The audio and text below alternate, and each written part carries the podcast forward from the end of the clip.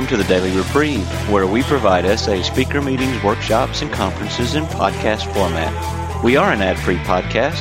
If you enjoy listening, please help us be self-supporting by going to donate.thedailyreprieve.com and drop a dollar or two into the virtual basket. Please consider donating monthly by clicking the Donate Monthly button. However, one-time donations are always welcome. Just click the Donate Now button. Now, without further ado, this episode of the Daily Reprieve.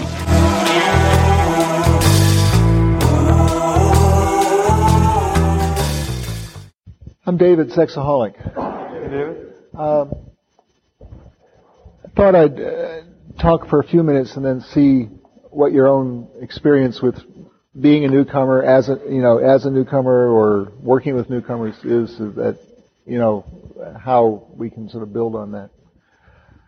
Um,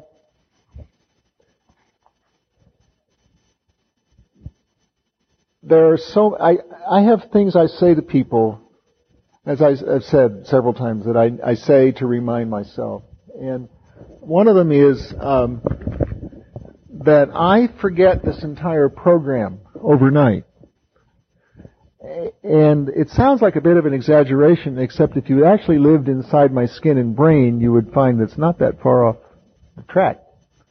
Um, I've been waking up as a sober sexaholic for quite a while now. Uh, it's just that I forget it. I really do. I forget about prayer. I forget about calls and reading and surrender and any of those things. Uh, and what happens is, as the day gets going, I just do the stuff I always do. I do my contract. I I get on my knees. Uh, I say, God, I offer, I mean, God, I do the serenity prayer. Um, and then I say, God, thank you for yesterday. Uh, grant me the strength as I go out from here today to do thy bidding. Uh, grant me the willingness, um, to, uh, be free of selfishness, self-centeredness, and self-seeking. May thy will, not my will be done. Or something very close to that. And I, then I, and I have to usually go find some private place because I'm embarrassed to get on my knees in front of my wife. And and then I do my contract and probably do some reading most mornings, or the phone starts ringing and then I talk to people on the phone. Then I'll probably call somebody. Uh, if I haven't done my reading by then, I'll do my reading. If I'm doing my gratitude list that day, I, I used to always do it right away. Now I do it about once or twice a week. Um, well, by the time I do all that, I kind of remember this stuff. And I think, oh well, God hasn't abandoned me today, and I really can do this stuff, and it's no big deal. I just do the same thing I did yesterday. And it's a weirdness that goes on inside me um, that I, I just forget it all until I do the same stuff. And that's why I just have this routine of doing the same stuff every morning. Now, there part of, there's a part of me that wants to say that's an imposition, or why do I have to do that, or something. And I have to go back to the reality that brought me into this program, which is I woke up every morning aroused. In fact, for the first nine years in sobriety, I woke up aroused. It turned out, finally, my sponsor and I came to this deep understanding. He said, David, why don't you get up and go urinate? Oh, that'll help? Yeah, that'll probably help a lot. And it's amazing how these things finally kind of come around. And I thought I was destined and doomed to wake up aroused every morning. Um, that I was going to be sober. And it turned out, just like everything else in this program, whenever I say the way it is today is the way it's always going to be, I'm wrong. and that was no exception. It went away. Um, and then I had surgery and it really went away, but that's another story. Um, but prostate cancer is God's ultimate joke for a sexaholic, is my my uh, opinion. But I suppose you could make a case for other cancers too.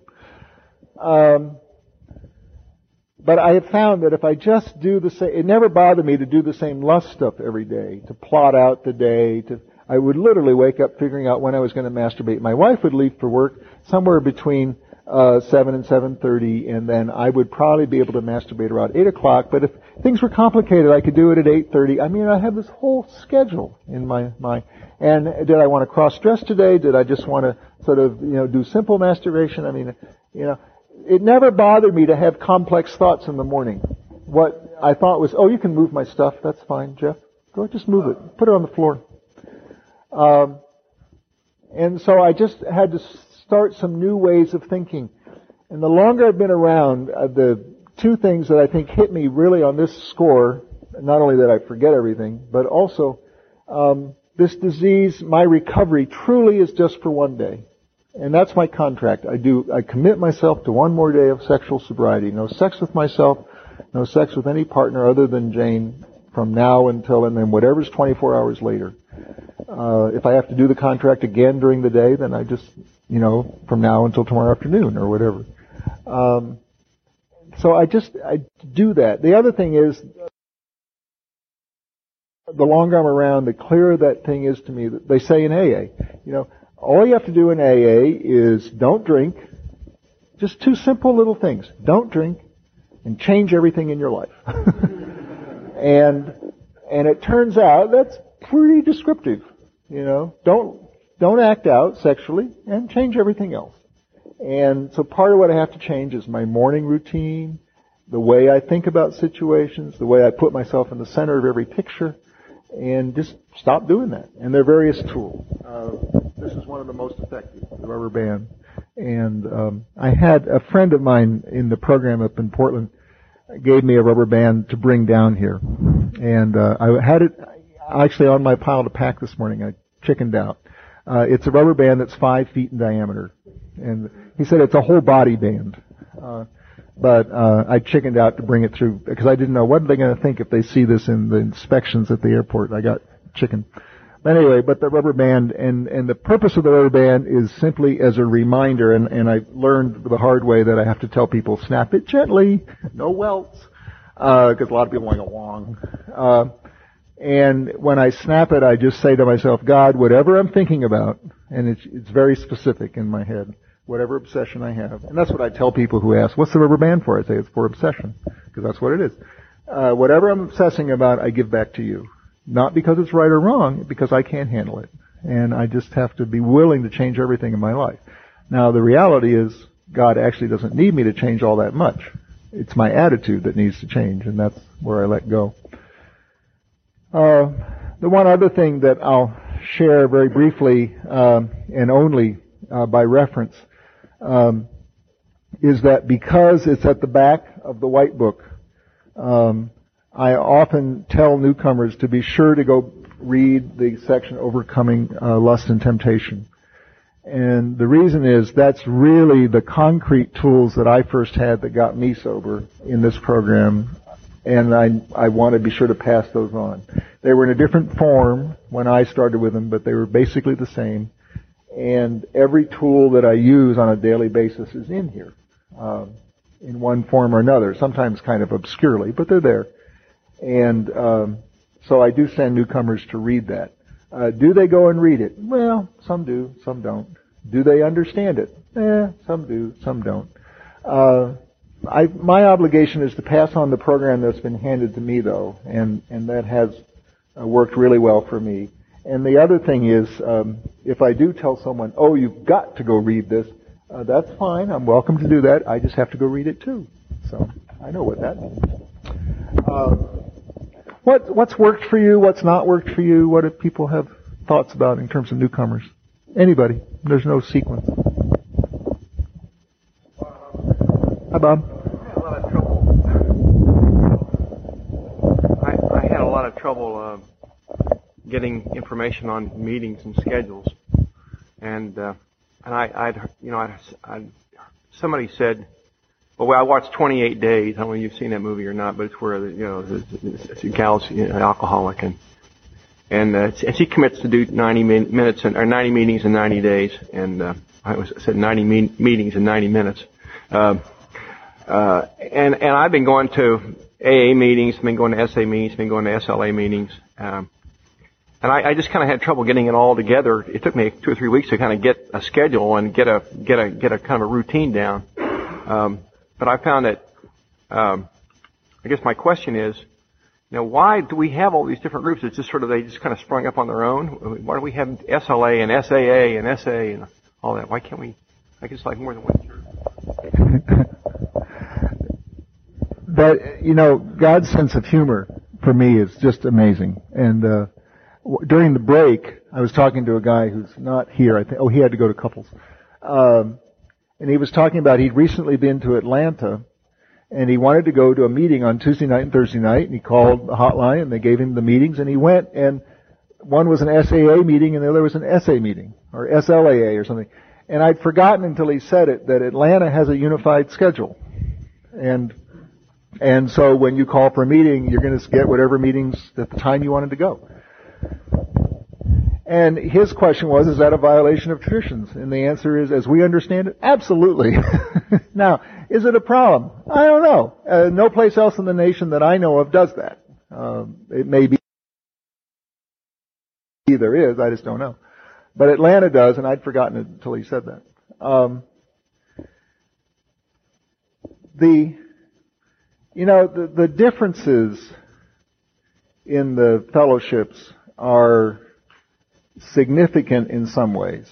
Um, one of the things I really like about SA, because it's been so important to me, is that an, going from an SA meeting to an AA meeting, and even to an NA meeting, is pretty simple. There's just no big difference. Uh, obviously, there's difference in terms of content, but not style. Um, going from the other fellowships to AA is there's a bigger distance usually, not always. It varies place to place. I find for me the easy access to AA is really important. Another thing for me is the sobriety definition really, really, definitions really are different. Um, they're not right or wrong, in my experience. There are a lot more women in SLAA and quite frankly, very selfishly, that's the reason I don't go. um, because it's too much struggle for me. I, I went through a three-year period when I had to do needlework during meetings because I not don't have much of a history of acting out with men, but I was scanning crotches the entire meeting, and and it, guys' crotches. I mean, you know, so I just did needlework because I had to look at that, and it, it, I just am more comfortable in meetings that um, that have more guys. I'm, I like having women, but it's a ratio, you know, just different for me. So that's SLA has a lot of women, typically. It's more relationship focused, which we have a lot of relationship issues. We tend to be more focused on specific behaviors rather than attitudes. We figure the attitudes will change if you change the behaviors, which is what AA does. And, and that's where our bottom line comes. Our bottom line is just conventional religious morality. It's no big deal. Um, it's just a big deal in my head. That's all. And um, and I find that it, many times when I might have lost my sobriety in another fellowship, I'm still sober in SA. And of course, the opposite can be true too. Um, ultimately, though, what matters to me is that I I need to be able to go to meetings more than I need to not go to meetings. So I do go to the different fellowships if that's the situation, and um, I don't worry about it. I just figure I'm there for me and I'll take care of it. Keeping our materials printed, keeping schedules available, this big issue. Can we list meetings on the internet? Seattle has all their meetings on the internet. They've had them on for three years now. It's caused absolutely no problems whatsoever, you know.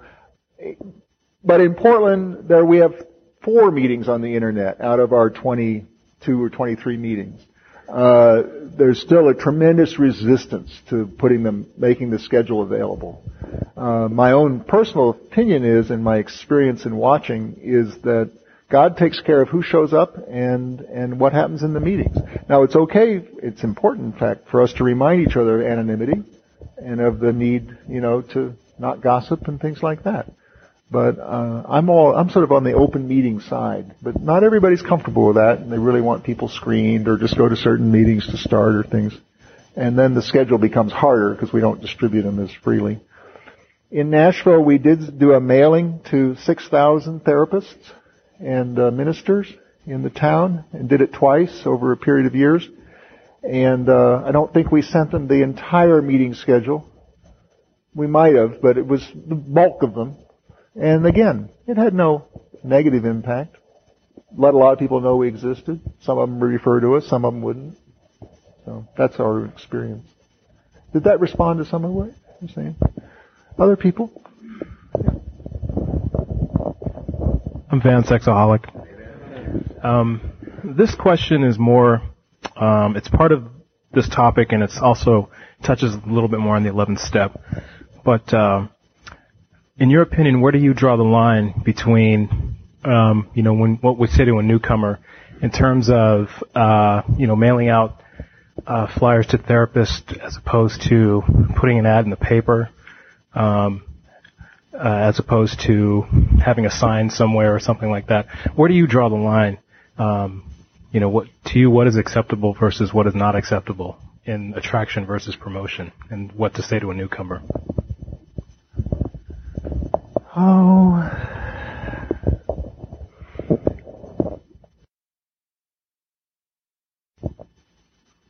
You know, for newcomers, my own experience is the most important thing is for them to get to a meeting and to begin to under, begin to identify. I don't care whether they understand or not, but begin to identify.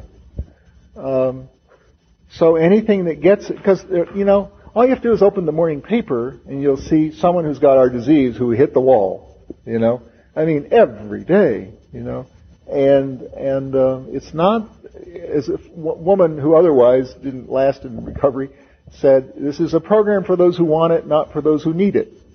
And you know, that's really my experience that um, that it has to be for those who are ready for it. You know, and I don't control that.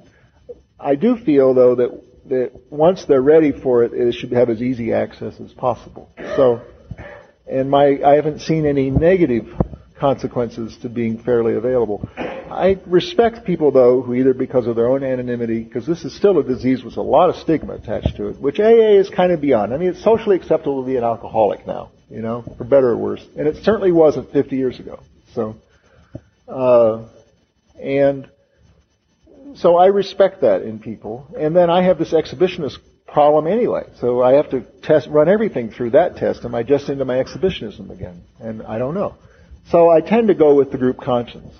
And, and, and so it's, the most important thing for me is for me not to draw the line. And even though I may say everything I've just said here, and then our group says, well, we don't want to be listed on the internet, and I say, that's fine. That's the group conscience. And that's what works for me is to just keep going back, to bring it up to the group conscience, and at the same time to let the group conscience rule.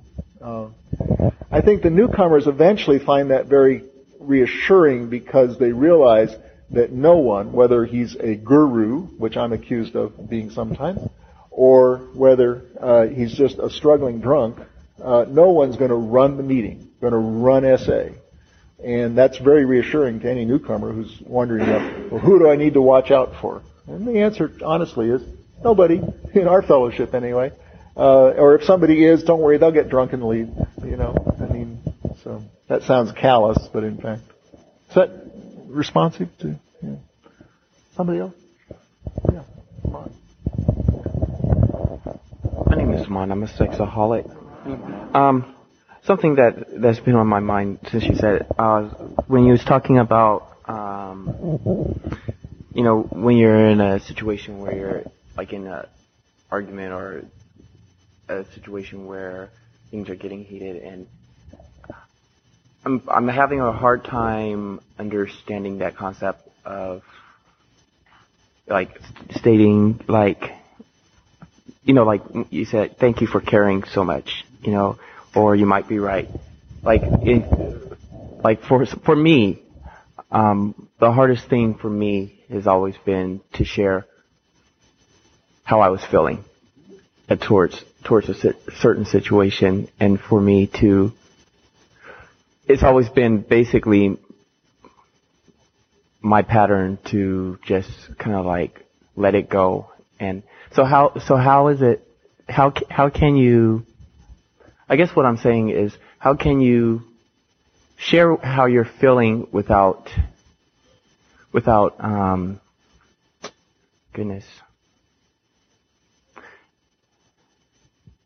In other words in in, in other words if I basically if I totally disagree with what the person is saying, you know, how do I go about doing that in a way, sharing sharing my feelings in a way that won't that won't, you know, cause me to be prideful or whatever.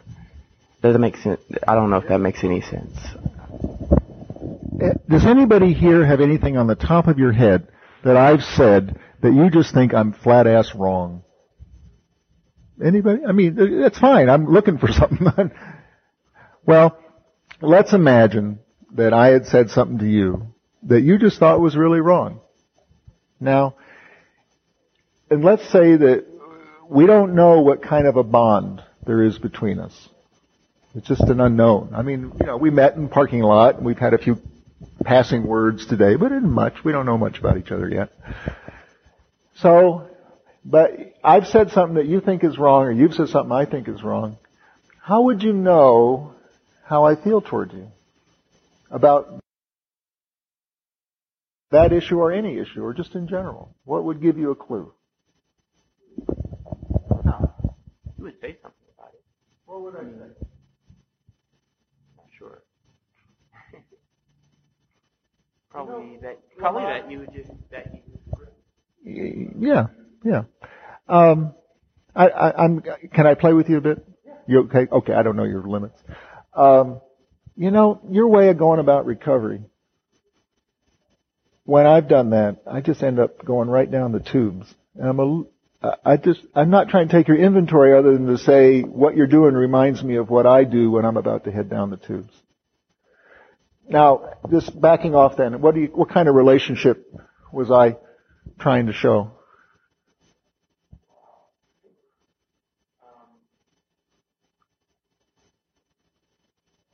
Somebody else. What was I trying to show? I, I had an intention in doing that. I was doing it. Yeah, why would I do that? It's because it sounded like you were concerned. I mean, Yeah. You were speaking of your experience uh, and of yourself rather than, you know, Right. Right. I was concerned and, talking in terms of yourself and your experience. yeah, I tried. I mean, I was saying I'm not trying to take inventory. It just reminds me of how I'm, what you're doing reminds me of what I do when I'm about to head down the tube. And did anybody ever hear what Jess said we had to give each other? What's the only thing we ever had to give each other? Love. Yeah, and acceptance. But I'm going to collapse it into love just because it's instant. So the only thing, I'm in this program, the only thing I have to give you, now if I happen to hit on something that's true for you, I assure you it was accidental. I don't know. I, I was just picking something I thought was safe. But the only thing I have to give you is love. Now the only way I can express that love is to say, you know, when I'm acting that way, I'm in deep, deep doo-doo on my way. So, now if I didn't care about you, what would I do? If I truly just didn't care.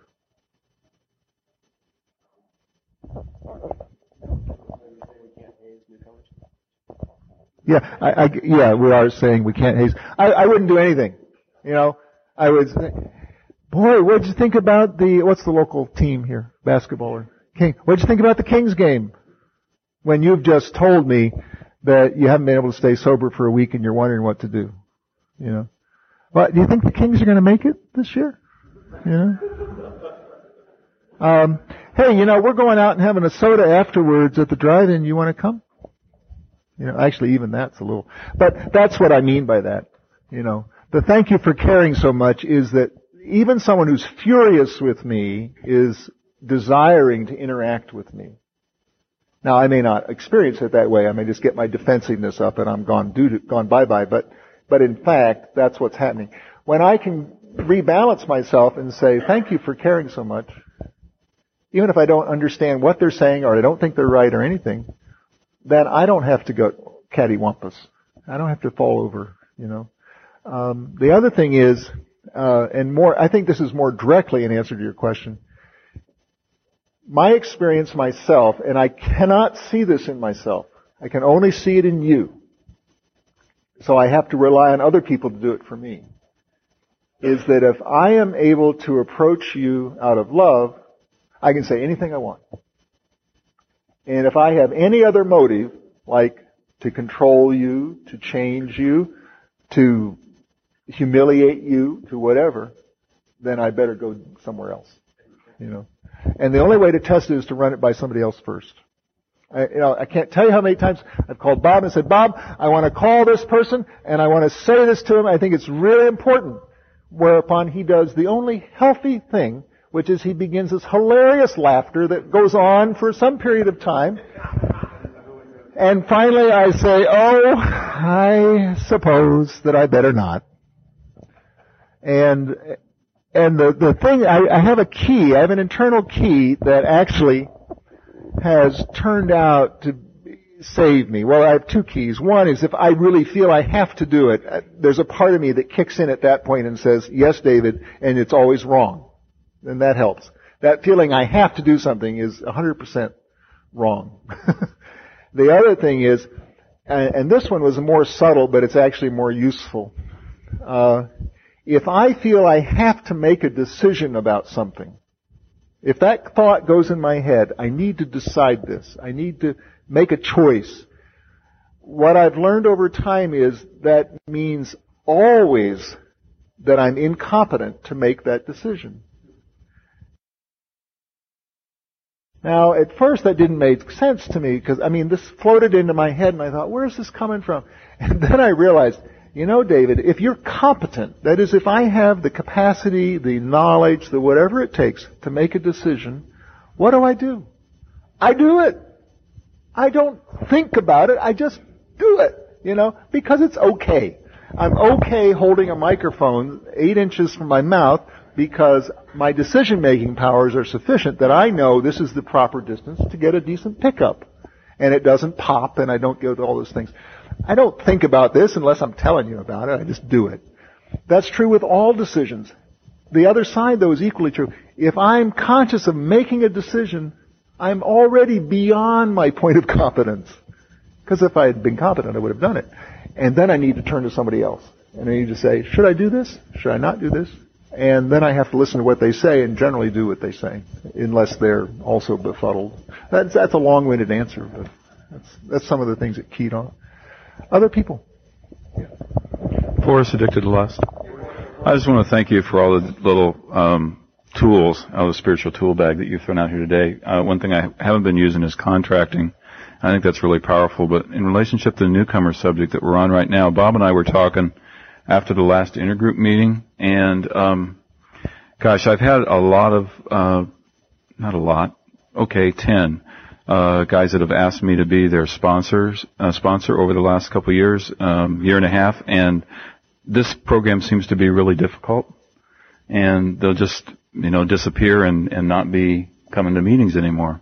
And uh, Bob gave me a section to read in the big book, which really helped me about that, about letting go of people and being there for the next person to serve. But the, the issue that we were talking about in newcomers is step work because this is a 12 step program and what we offer is 12 steps and that's where the solution is and that's where the progress, not the perfection is. And what, what we were seeing is that step work isn't happening. That someone will come into the program and a year later, a year and a half later, they still won't have done their first step. Or they'll get their first step, but you know, they won't ever really work on their fourth and then they'll disappear. So from your experience in Nashville and Portland, what can we do better in the Sacramento Fellowship around that? Well, I mean, a lot of it is just having conversations like that. Uh, uh, let me say my own experience on the steps was I, I came into this program, I had my initial sobriety, which was miserable. I was really in pain, physical pain, you know, and I finally took some Advil and that helped a lot. But it was just, I was incredible. I didn't know you could hurt that much and be sober. And, and then I, I got through that and out of desperation I did a first step. Now my first step took two meetings. I don't know why, but it just did. And I was petrified when I did it because I was sharing this stuff about me. It was garbage. And there were a lot of people there I didn't know, and what I had thought was going to be true was true, which is the majority of them vanished and never came back. like, oh good, my story's out there in the whole community. You know what? It, it never caused me the slightest problem in the least. Um, it was garbage, and everybody has garbage, and that was my garbage, and I don't think they cared. I mean, there are a few people around who still remember it, but you know, that's it. Uh, what happened in my own mind was I took all my garbage that day. It was around the end of August 1988. I put it on a big New York City barge, garbage barge, that was attached to me, and then I cut the rope. And every day I'm sober, I'm one day further away from that barge, which still has all the garbage that was there, and I've gone back and thrown some on that I've remembered since. And it's just as stinky as it ever was, and some of it's rotted even worse in the meantime.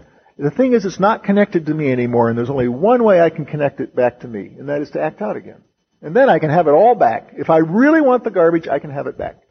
So that's the image I use. Well, um, my second step, the, my sponsor, you know, some people are into elaborate second steps, um, and a lot of people have been exposed to gentle path, and that does its thing. And, and uh, we do do a written first step because it's useful in my experience. I've had people not do it, and all I can say is it seems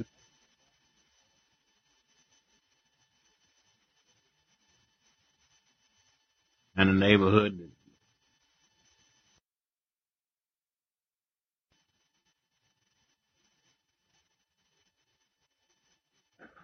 I was I was ready to do battle on step three, and I was beyond it already. So anyway, so then I did do a fourth step. I did use a workbook, uh, a Hazelden workbook, um, and then I went back and did what I'd been told to do in the first place, which is to use page 65 in the AA Big Book, which turned out to be they both were useful, but that one turned out to be a lot more effective. And, and it's been that way over and over again in this program. If I'll do what other people have told me to do in the first place, I'll probably have less time involved because it's probably right and my way of doing it's probably wrong. And, uh, so I did both and I did my fifth step, oh, in about April, uh, having come in in August.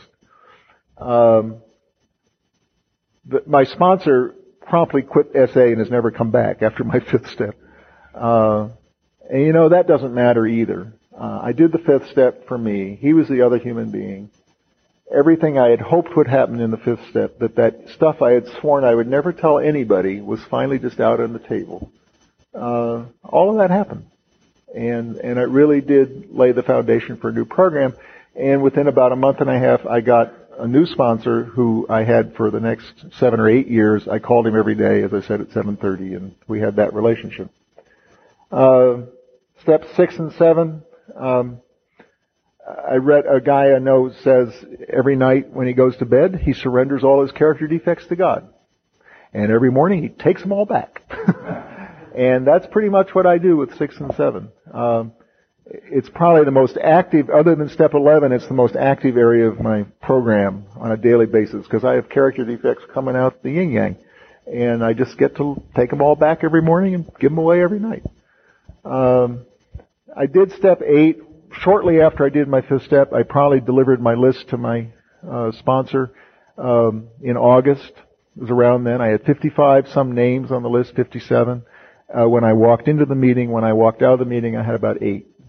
And and in my experience, that's been pretty much the ratio with people I sponsor. That these long lists comes in and these short lists go out. Because the critical issue is how'd you harm them? And if I actually did harm, well then you gotta make an amends. If I didn't do any harm, and the most common thing was I was just a jerk, and really obnoxious, self-centered, and self-seeking, but I didn't harm them, then just live with it, is what my sponsor said. So I did the steps, and I, it took me another year or so probably to finish my ninth step list. Um, and I go back regularly and try to sort of mentally assess and occasionally write about, are there any amends I've missed? And, and so far, all I can say is I haven't found them yet, if there are. Uh, tenth step, of course, is when I make mistakes on a regular basis, to do something about it.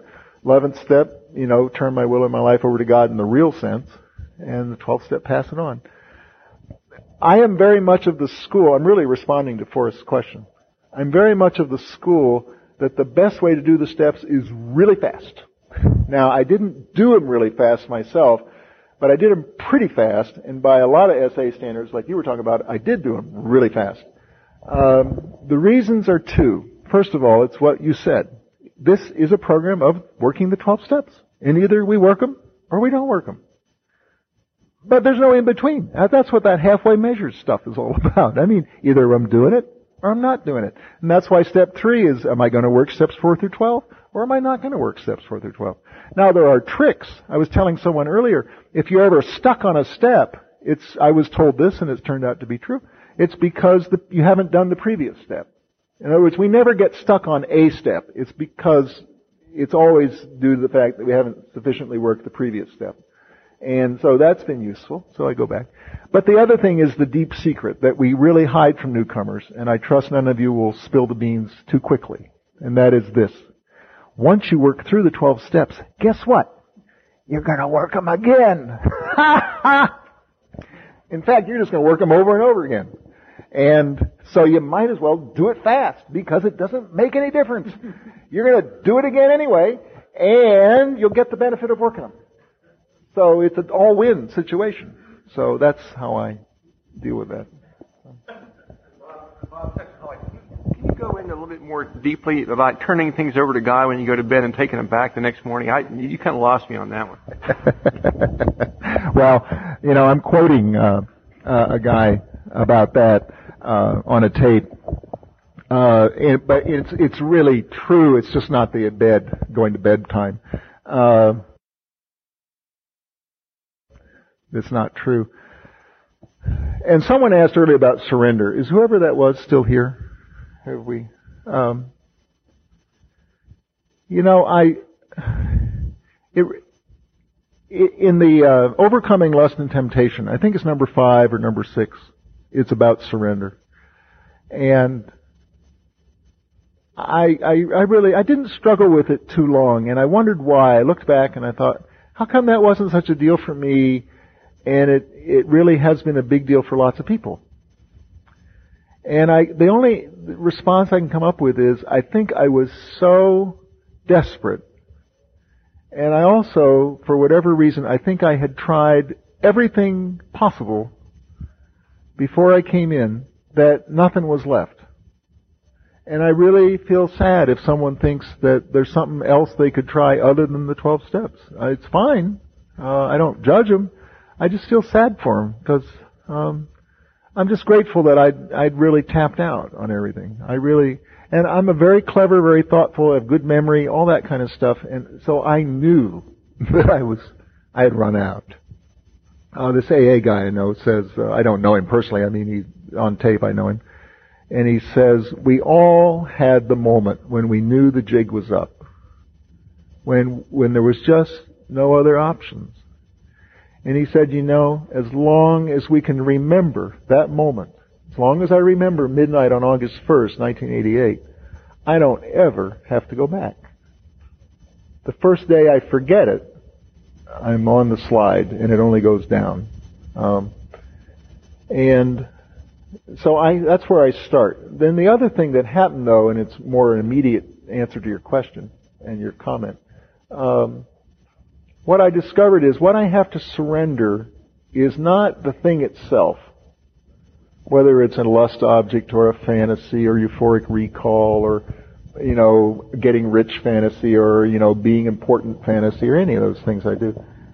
What I have to surrender is my right it turns out that's what I was holding on to, and it says this in the White Book. Um, I wasn't, I might or might not be holding on to a specific image or thing or something, but what I was always holding on to was my right to it. You know, I have a right to think this, to feel this, to say this, to have this happen, whatever. And uh, it turns out it's a lie. you know, I got it backwards. And it turns out also that that's what I have to let go of.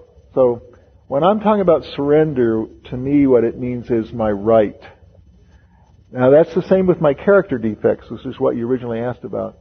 Um, I am, I keep a list, they're in the front of my date book right there, of my character defects that came out of my fourth, fifth step, fourth and fifth. And so I'm angry, I'm judgmental, I gossip, um, I exaggerate, I lust, I um, complain a lot, uh, a negative thinking. Um, I'm not listing all of them, but they're just there. I can read them anytime I want to be reminded. And what I have to do is, well, I don't have to read them, I live them. What I ha- oh, I'm late for meetings. Uh, I overcommit, I overpromise. Uh, some guy called me once a very promising young man, and, and what he meant was I make lots of promises. Uh, it was embarrassing, but anyway, I am that I am that guy. Um, what I have to do is surrender my right to hold on to him. That's what the sixth step means, entirely ready to let God remove these defects of character. And that's what I don't want to let go of. I don't want to let go of my right. I'm willing to let go of that woman or that fantasy or that situation as long as I can hold on my right to have it. Well, it turns out that's not on the list of choices. Either I let go of it or I don't. So, so that's what surrender means and what I do is I surrender my right to have my character defects. Then there's this humiliating awareness that God keeps many of my character defects around because they're useful to Him. For instance, my coming late to meetings is a really good reminder how disruptive and how disrespectful it is. Uh, and uh, I get reminded, everybody else gets reminded, and you'd be amazed how many people show up on time. So I guess God finds it useful, and uh, that's true with a lot of my character defects.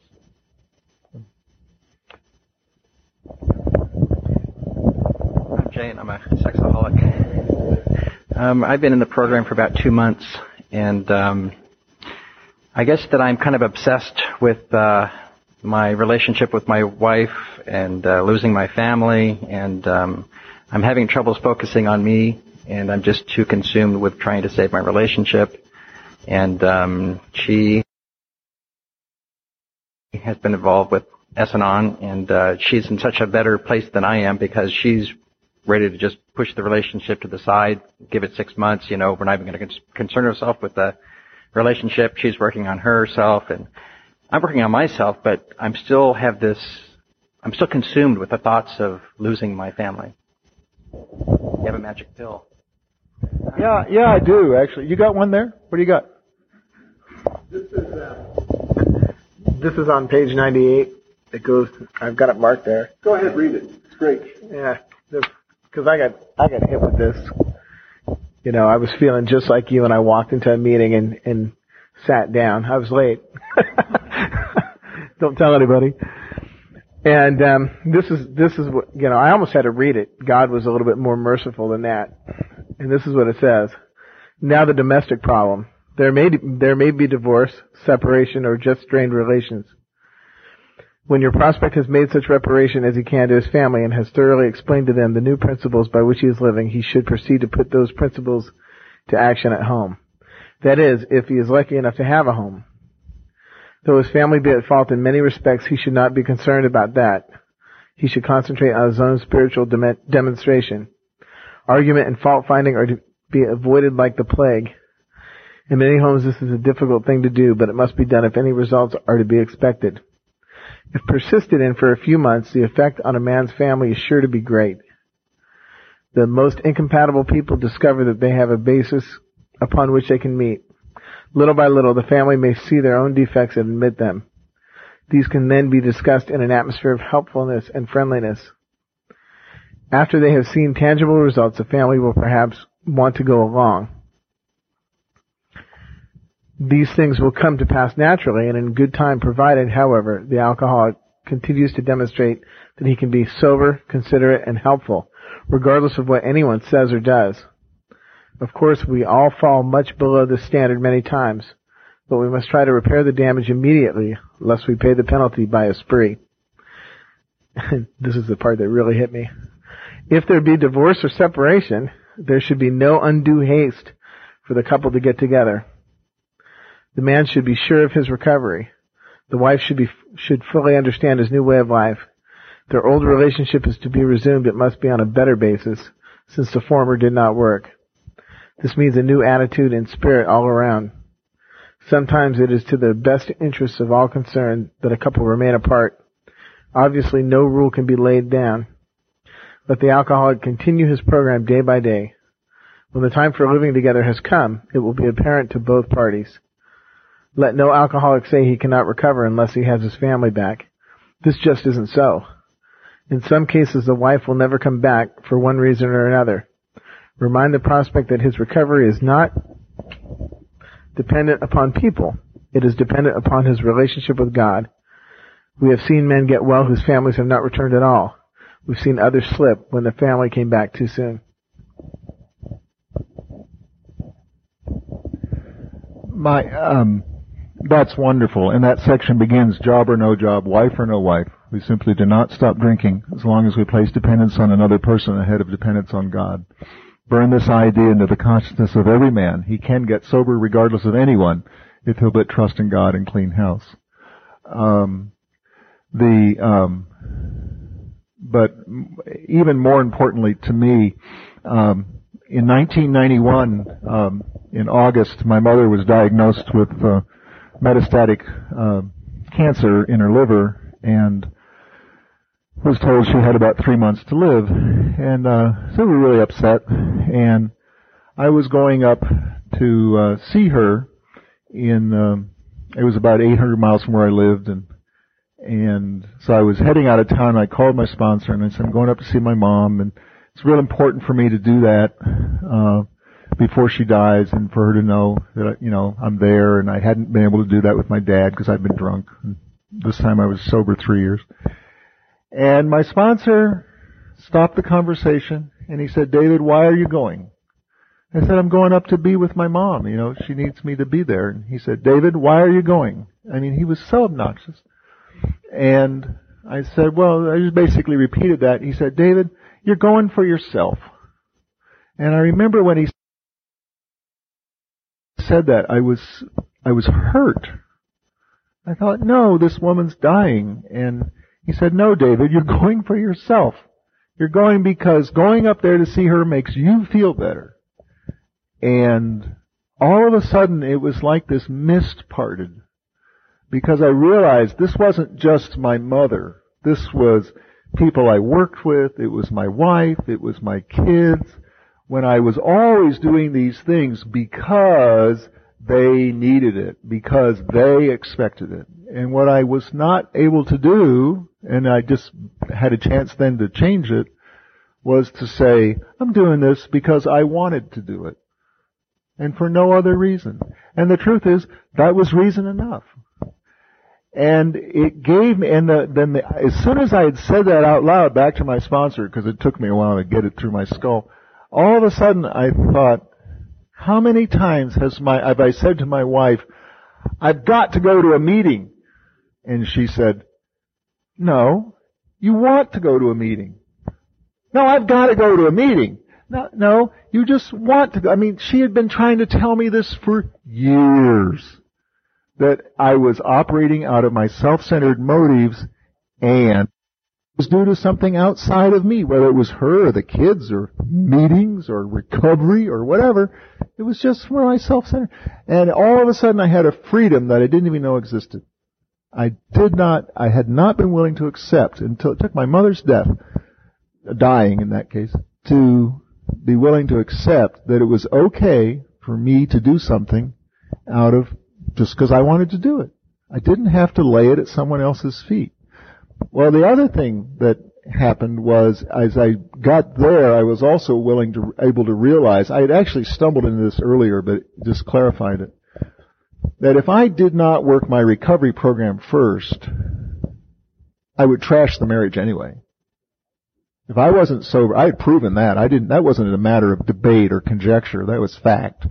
And so if I wasn't putting sobriety first, I was going to trash it all. I would trash my job, my kids, my marriage, everything. And, and it, as I said, I'd done it. I was going to do it again.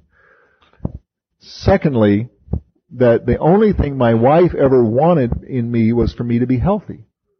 And so what she really wanted, even if on a given day she thought it, it was pissed at my going to so many meetings or calling so people or whatever, what she really wants is for me to be healthy because that's the only way she has me anyway.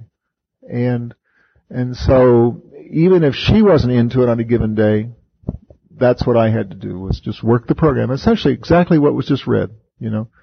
Take care of myself, work the program, and then only after I began doing that did I get the biggie, which I think is what you want, which is I realized that that became, that's what became attractive to my wife. Because what my wife was learning is she never had any control over my disease anyway. You know, I was going to act out if I wanted to act out, and she couldn't do anything about it. And what she needed was the reassurance that I was doing what I needed to do to not act out. And she still, she said that as recently as yesterday. She's so glad I do this stuff because she doesn't have to worry about me. And, and, and then we can have a basis for a marriage, which is equals. So.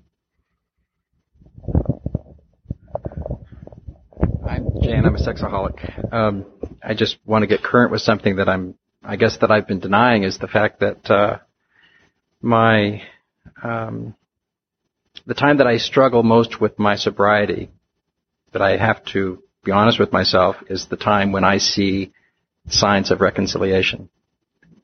And um, something that I need to get current on, and um, something that I don't know why I didn't put the two together, but that uh, uh, too much of my actions, too much of my sobriety, is not being done for myself, but rather for my wife and family. Thank, thank you. Just the way it is. Yeah. Uh, it, what you say hits home for me. Um, one can, I'll call it semi-conclusion because I'll probably have a different opinion about, about it tomorrow.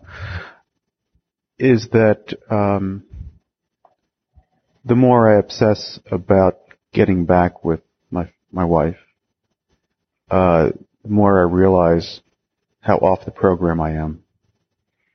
Um, and and furthermore, I, I also suffer from exactly what you say that you know when when I sense reconciliation, um, it it scares me, and uh, I have a couple hypotheses about that. But you know, one is that probably wanted that all along, um, and there's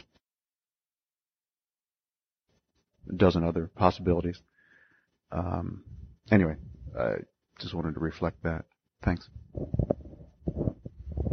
You know, obsession is really ugly to the outside because we're disconnected from other people. We're probably doing stuff that isn't really healthy for us or other people to do. And yet when I'm in it, I can't see it. you know, I'm totally incapable of seeing it. But I'll hear people, people talking about it and I'll say, oh, that's what I'm doing. you know, oh. And, and do people know why people in AA all have a bald spot up here? Because they're always going, oh my God, I did it again. You know, where's the hair off? I'm Ed Sexaholic. I was just going to share for a moment on the same topic. One of the great blessings in my program was a separation from my wife. It lasted almost three years, two to three years, because during that time it gave me time to focus on my program. And I was heavily focused on my program. And I went through a few months when we did get back together, is all of a sudden, instead of being alone and able to focus on my thoughts and stuff like that, here was this person right in my face all the time and, and creating, well, pushing my buttons a little bit so that, uh, the, whatever program I learned, uh, I had to be, I had to be using real fast, you know, and I didn't always succeed, but, uh, so the time apart was a, a good, healthy thing for me. And if I may ask one question that I just want to know, it doesn't necessarily relate to, uh, relate to newcomers, but it may. How much program do I need now to stay sober? You know, it's the kind of thing where uh, I have a few years sobriety, and uh, I'm resting on my laurels a little bit. I appreciate what you said earlier with regard to uh, uh, a reading commitment, and I'm planning on making that a part of me. But how much program? I want to get, uh, you know, the, the desire is to get normal or back into the mainstream of life. But I know I'm a sexaholic, and I know I need a foot in SA. How much do I need? Well, um, I, there are various things that have come to me in that. I'm David Sexaholic come to me in that regard. One is that's a program of comfort that my sponsor used to say, and he got that from his AA sponsor. If, if, I'm getting uncomfortable, which for me means keeping secrets, that's almost invariably where it begins, um, then I need to change whatever I'm doing. And probably it means go to more meetings and do more program stuff. Uh, the other is to just be honest about who I am. Now, I have this great blessing I have really crappy vision. I feel really sad for any of you who have normal vision, or if you wear contacts, I feel sad for you. Because, or if you've had that surgery that's corrected your vision, I, I really feel sad. I'm not being smarty here. I often am, but I'm not.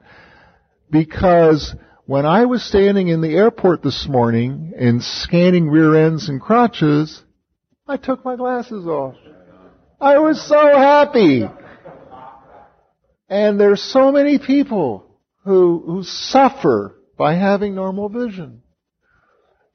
And at the same time, the first thing I do when I wake up in the morning is put my glasses on and literally, if I take them off, I'm probably going to go to sleep because that's the only time I take them off is when I go to sleep.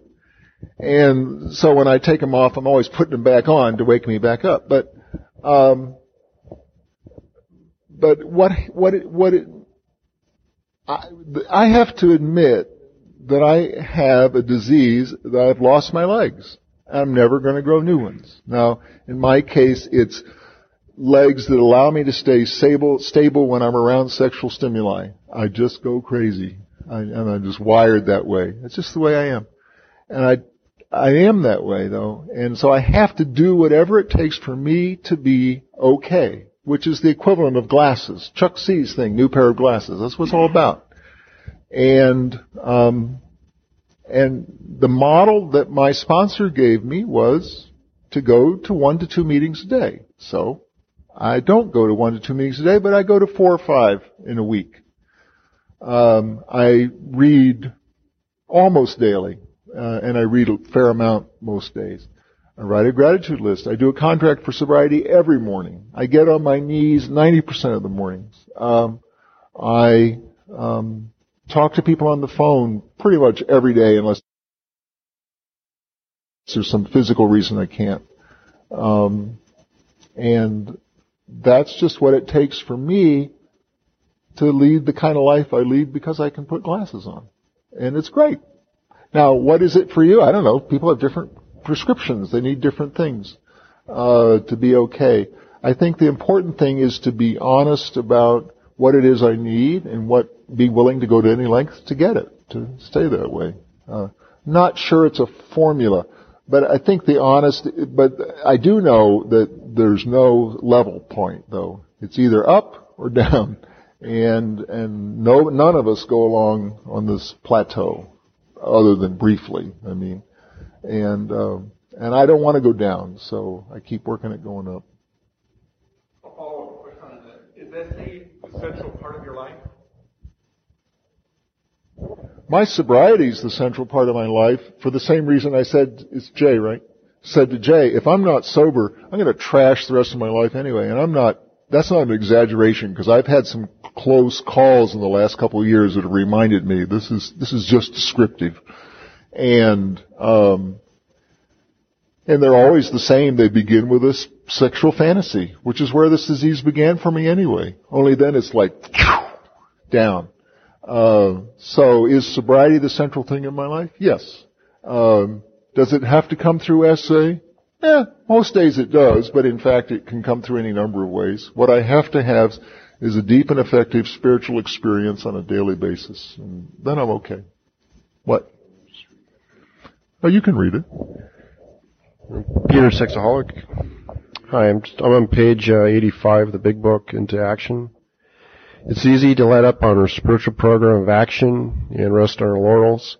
We are headed for trouble if we do, for Alcohol is a subtle foe. Lust a subtle foe. We are not cured of sexaholism. What we really have here is a daily reprieve contingent on the maintenance of our spiritual condition.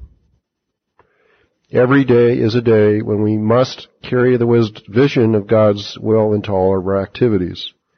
How can I best serve thee? Thy will, not mine, be done. These are thoughts which must go with us constantly.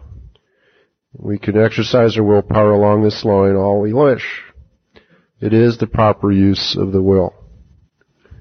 And I just would ask then, can you make the distinction between um, having? I look at sobriety as a gift. So it's not something I earn or something I do. It's, it's something I receive from my higher power, which allows me to do the steps so I can spiritually grow. But The key to me, doing doing the steps is spiritual recovery, spiritual healing and recovery, growing, spiritually growing. That's the essence of this, this whole thing, not sobriety. Sobriety is like the precondition to allow it going. But the distinction, like the ask you make, and I think it's very important, is uh, being sober versus being a dry drunk.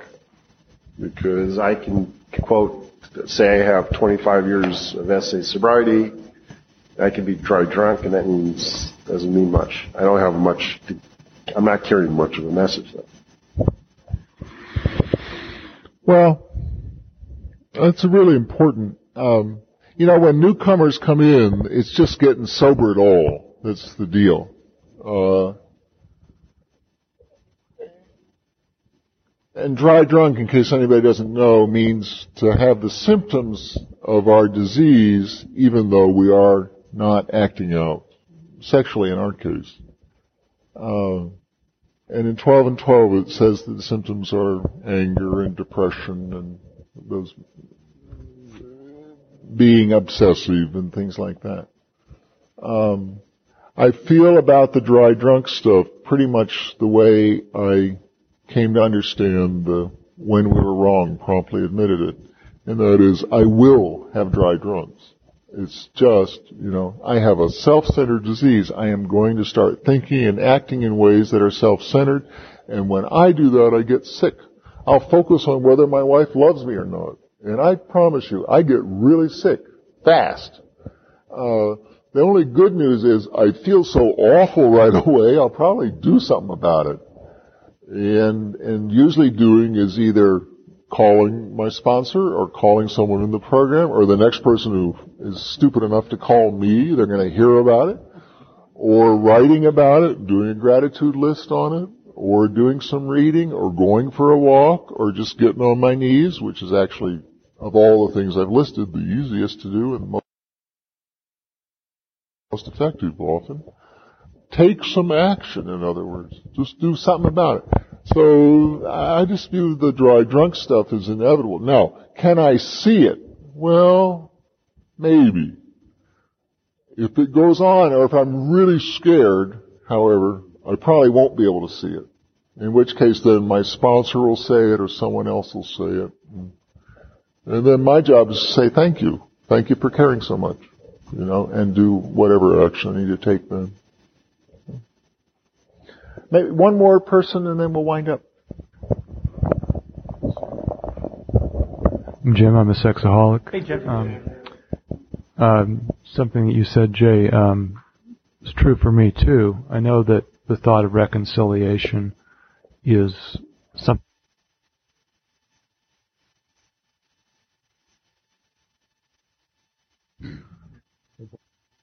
The self-centeredness of, of having that kind of connection that I'm taking care of myself by being in recovery.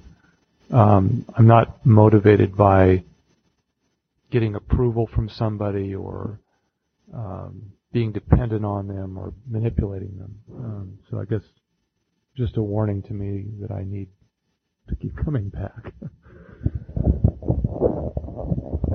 Thank you, Jim. I'm David Sexaholic. You know, everything keeps changing. And, and the way it is today is not the way it's always going to be. And it can be really gruesome today, but it'll be better tomorrow. Clouds will blow away, or maybe the clouds will come in. It was a good day yesterday, it'll be an awful day today. That just happens. And if we keep coming back, as you said, what'll happen is we'll keep changing. And if we keep changing, then the people around us will change. If only because they don't know what else to do. And, and that's what'll allow God to work in the relationship. And what I encourage people is if you're in a relationship, it's apparently because God wanted you there, so accept it and do whatever you need to do to stay healthy yourself first and build a spiritual relationship and then let God take that relationship wherever it's supposed to go next. Now, is that easy to do? Oh no, it's terribly, it's terrifying to do that, and it's very difficult. Um, it's just the easier, softer way. I do worry. I, I've seen couples slip into sexual anorexia, and it might be sexual anorexia or it might be relationship anorexia. And the thing that concerns me is when I watch it, because I can feel the tug in myself, is it's just ego on ego. It's you know this isn't going the way I want, so it's going to go this way because this is the way it has to be, and it's that rigidity that you know God doesn't work that way. God's fluid. The clouds blow in, clouds blow out. You know the sun comes up, sun goes down. You know, people are born, people die. And stuff doesn't stay the same. So anytime I want to be rigid, I know it's my ego, it's not God. Because that's not God's style. And, and so I have to keep coming back to that. And I, I spotted I got it. I mean, I do exactly that. And at the same time, I also know it's, it's not what works. And so I come back and find out what does. I want to thank you all for having me today. It's just been a delight. Uh, good questions. Uh, it's forced me to sort of look at some stuff in myself that I hadn't anticipated, and I'm grateful to you. And uh, I hope it's been helpful to all of you too. And uh, and as Gene, used to say in Nashville, uh, I'm grateful that I'm sober today, and it's something for which I can never be sufficiently grateful. Thank you.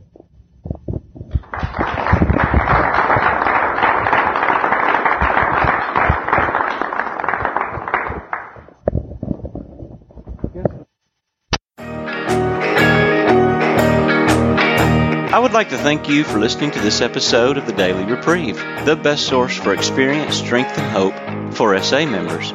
Please subscribe to this podcast to be alerted of new episodes. Please show your support by donating to the Daily Reprieve by going to donate.thedailyreprieve.com and choosing either monthly donations or a one-time donation by clicking Donate Now. Thank you for listening and stay tuned for the next episode of The Daily Reprieve.